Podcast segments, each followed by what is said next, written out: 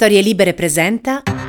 Buongiorno a tutte buongiorno a tutti, bentrovati in questo nuovo appuntamento di Quarto Potere, la rassegna stampa di Storie Libere, giovedì 1 dicembre 2022. Come sempre in voce Massimiliano Coccia, come sempre andremo a vedere cosa ci riservano i quotidiani che troverete questa mattina in edicola. Le prime pagine suddividono le loro impostazioni tra i temi macroeconomici e il rinnovato sostegno del governo italiano e del Parlamento al Kiev con la proroga, l'invio di armi per tutto il 2023. Il Corriere della Sera fondi UE allarme del governo e la Repubblica scudo italiano per Kiev sulla stampa diretta da Massimo Giannini, si apre invece con un virgolettato nell'intervista al eh, amministratore delegato di Intesa San Paolo, Messina, il governo non tocchi il reddito, una presa di posizione forte da parte del mondo della finanza e Libero invece si contraddistingue per, come sempre, lo, lo scarso gusto. In prima pagina titola I nuovi mostri e mette quattro foto, la foto di Elsa Fornero, accompagnata da un articolo della titolatissima Oara Borsell, regina delle televendite e accompagnatrice di Walter Zenga per eh, tutti gli anni 90, Delirio Fornero che de destra ha delle colpe. E poi c'è la foto della moglie di Abubakar Somaoru, Lilian Mukaschete, Lady Somaoro denuncia tutti e chiede soldi. L'altro mostro per Renato Farina è Gustavo Zagrebeschi che dice, secondo il giornalista, Zagrebeschi odia gli studenti con buoni voti. E poi Michela Murgia. Per la Murgia le querele giuste sono solo le sue. Queste, secondo Libero, sono i nuovi mostri, ma la mostrificazione fondamentalmente dell'avversario che avviene costantemente da anni sui giornali della destra di questo paese è il vero problema, anche perché libero ricordiamo che per fare questi titoli percepisce anche dei denari pubblici. Il Fatto Quotidiano invece apre sul reddito di cittadinanza 734 milioni tolti ai poveri per darli agli evasori, una manovra piena di tagli, miliardi in meno per pensionati e sanità, 0 euro agli statali, ma 1,7 miliardi per i furbi si trovano. Preso il giudizio del giornale diretto da Marco Travaglio, la verità, i cinesi Tifosi d'Italia, tifosi del Covid-0. Ancora una volta Belpietro apre sul Covid. Prima o poi chiederemo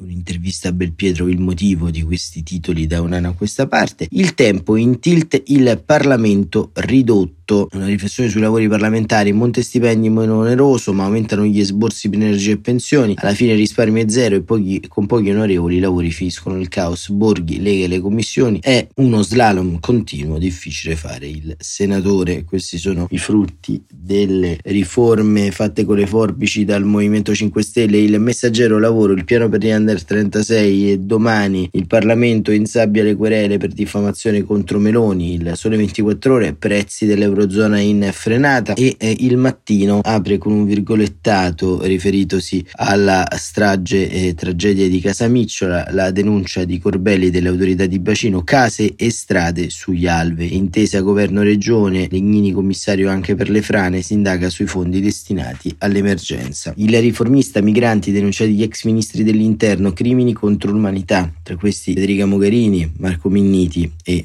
Matteo Salvini. Il manifesto La gabbia salariale. Alla Camera il governo boccia qualsiasi forma di reddito minimo onorario nonostante la direttiva europea, perfino la CISL critica anni di confronto sprecati con l'inflazione che galoppa all'11,8%, la più alta in Europa, tagliati i pochi aumenti automatici per pensioni a contratto badanti. Questo è un altro tema, il resto del carlino, famiglia arriva la stangata badanti, il dubbio linea dura sui rave, ma Nordio media sulle scarcerazioni il foglio apre con due editoriali per la verità nel taglio alto e nel taglio centrale. L'editoriale del direttore Claudio Cerasa al titolo L'inflazione che scende, il lavoro che va, il PIL che tiene perché l'industria del catastrofismo non può permettersi di valorizzare le buone notizie. E poi Giuliano Ferrara nel taglio centrale, niente moralismo con gli stati nemici, tollerare l'intollerabile finché l'intollerabile non esce dalla sua naturale ambiguità. La Cina, il Qatar e la Russia, come si distingue uno stato da combattere da uno stato da accettare come eh, il nostro figlio di puttana. Sempre illuminante Giuliano Ferrara, avvenire tribunali armati. Riferimento critico del giornale Conferenza Episcopale Italiana è alla iniziativa di Ursula von der Leyen dell'istituzione di una sorta di tribunale speciale per i crimini russi, saltando così la Corte internazionale dell'AIA.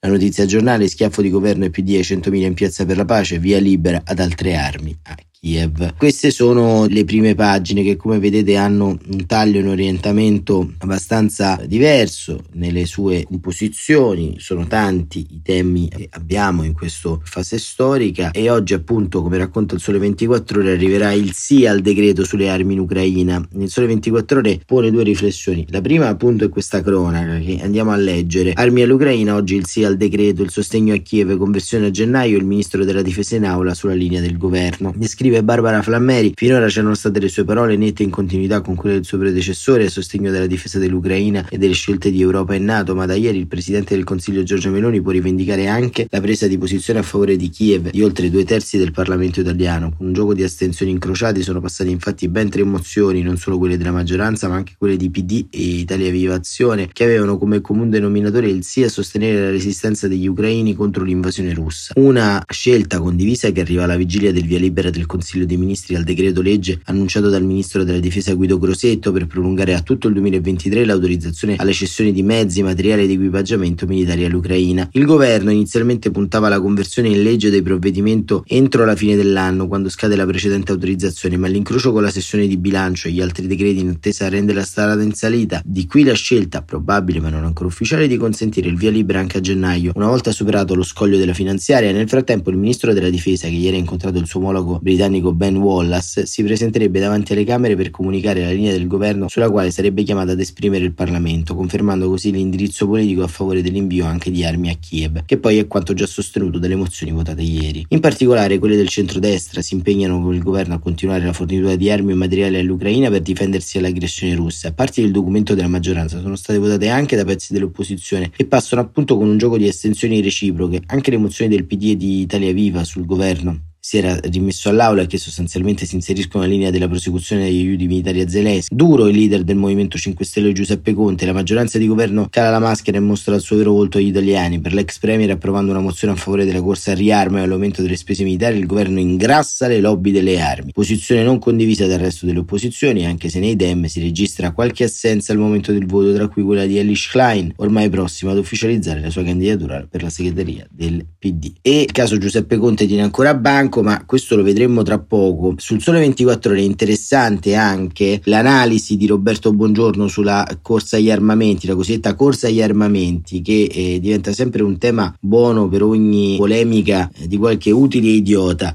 perché mancano le armi per fare nuove guerre. Un accordo di pace, scrive Bongiorni, è ancora lontano, ciò che potrebbe far terminare questa guerra è piuttosto la paura di non essere pronti a farne altre. Per una ragione banale, gli arsenali, sia quella di chi fornisce le armi all'Ucraina sia di quelli della Russia, sono scesi o stanno scendendo al di sotto di livelli considerati desiderabili. Chi più chi meno, ma un po' dappertutto, definito il primo conflitto ad alta intensità dalla fine della guerra fredda, la guerra in Ucraina sta divorando armi a ritmo vertiginoso, al culmine dei combattimenti, lo ha reso noto il Pentagono. La scorsa estate gli eserciti di Russia e Ucraina hanno sparato rispettivamente 60.000 e 200.000 proiettili pesanti al giorno. In queste settimane di freddo comunque tra 20.000 e 7.000, ancora tantissimi. Non è un segreto che l'enorme arsenale di Mosca stia riducendosi a livelli di guardia, d'altronde uno dei punti di forza delle sanzioni è stato proprio quello di impedire la produzione bellica della Russia. Molte delle componenti tecnologiche per la realizzazione dei razzi più sofisticati erano importate da paesi europei. Oggi Mosca non sarebbe più in grado di rimpiazzare per esempio i missili ad alta precisione come i 3M55 Onyx o altri tipi. Un'altra fonte della Nato è convinta che il Cremlino dovrà affrontare scelte molto difficili nelle prossime settimane e mesi, dovrà addirittura decidere se iniziare ad attingere alle riserve strategiche non pensate per questo conflitto.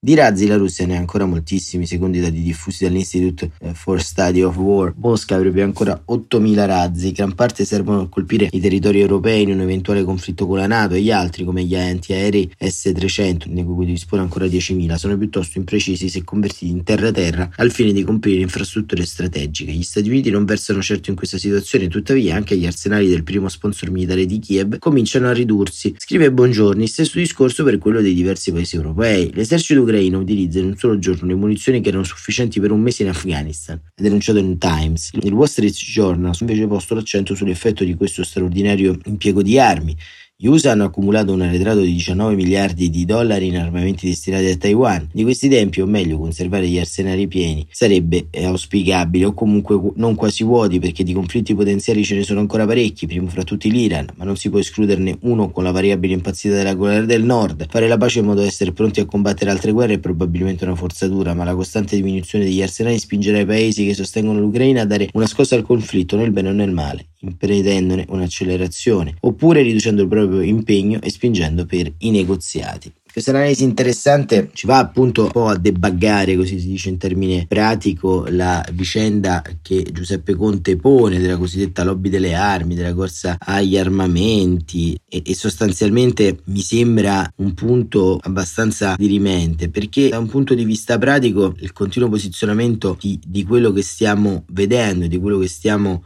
scorgendo continuamente è abbastanza preoccupante. Luciano Capone sul foglio mette in contrapposizione due pezzi di mondo che hanno fatto parte dello, di un governo insieme, Enzo Amendola e Giuseppe Conte. Enzo Amendola già ministro e poi sottosegretario di presidenza del Consiglio con delega all'Europa e Giuseppe Conte appunto presidente del Consiglio e capo appunto della maggioranza politica del Movimento 5 Stelle. Amendola versus Conte. Sulle armi all'Ucraina, PD e Movimento 5 Stelle su due posizioni inconciliabili si contendono il futuro a sinistra, scrive Capone. Uno dice che col passare dei mesi in tanti hanno fatto l'abitudine alla guerra, l'altro risponde noi non ci siamo abituati, come dice qualcuno, per noi è sempre stata netta la richiesta di un negoziato. Uno afferma che all'inizio è stato favorevole agli aiuti militari all'Ucraina, ma a differenza di altri il suo era un aiuto derivato da non da pulsioni bellicistiche ma dalla convinzione di porre un argine all'iniziale asimmetria delle forze in campo. L'altro replica che la guerra a oltranza è solo nelle teste dei silovichi del Cremlino seguendo il dibattito della Camera sull'Ucraina, si fatica a credere che Giuseppe Conte ed Enzo Amendola abbiano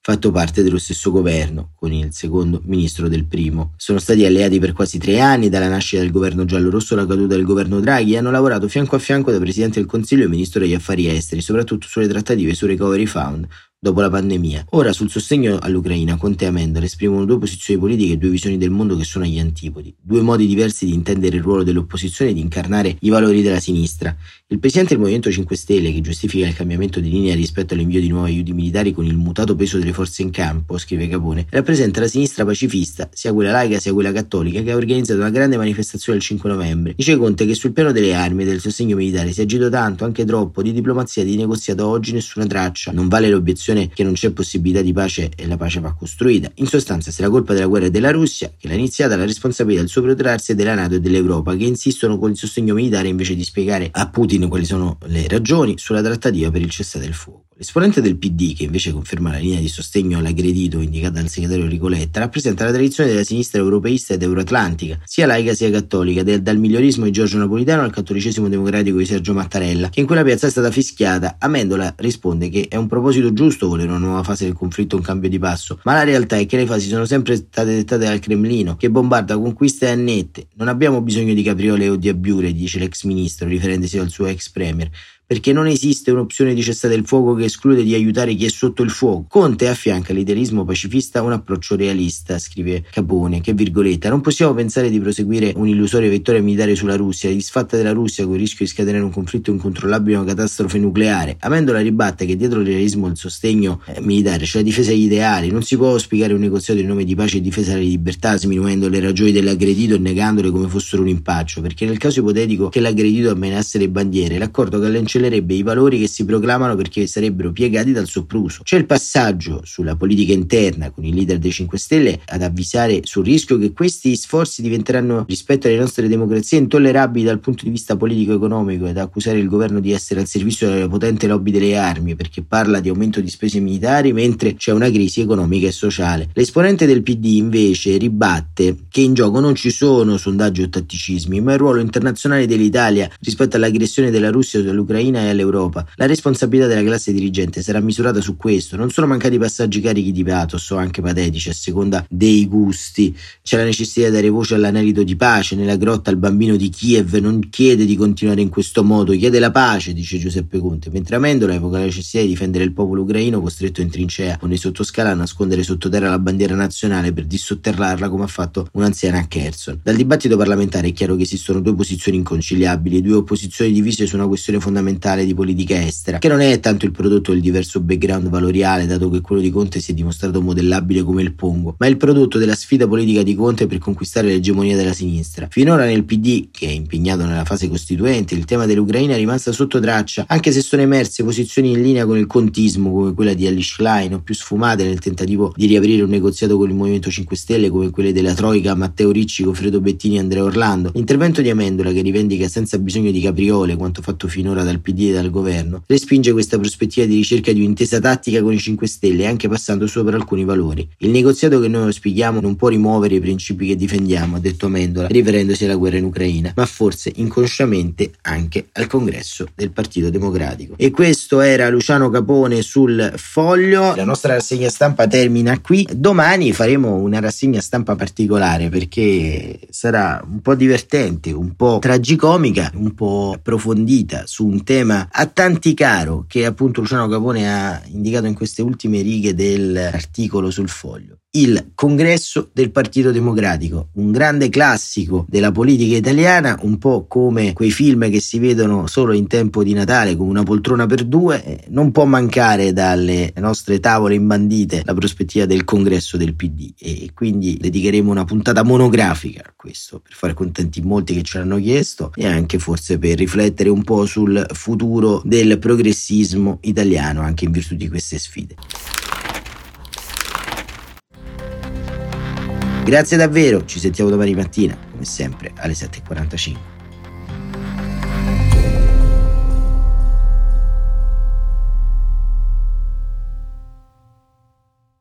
Una produzione storielibere.fm di Gianandrea Cerone e Rossana De Michele. Coordinamento editoriale Guido Guenci.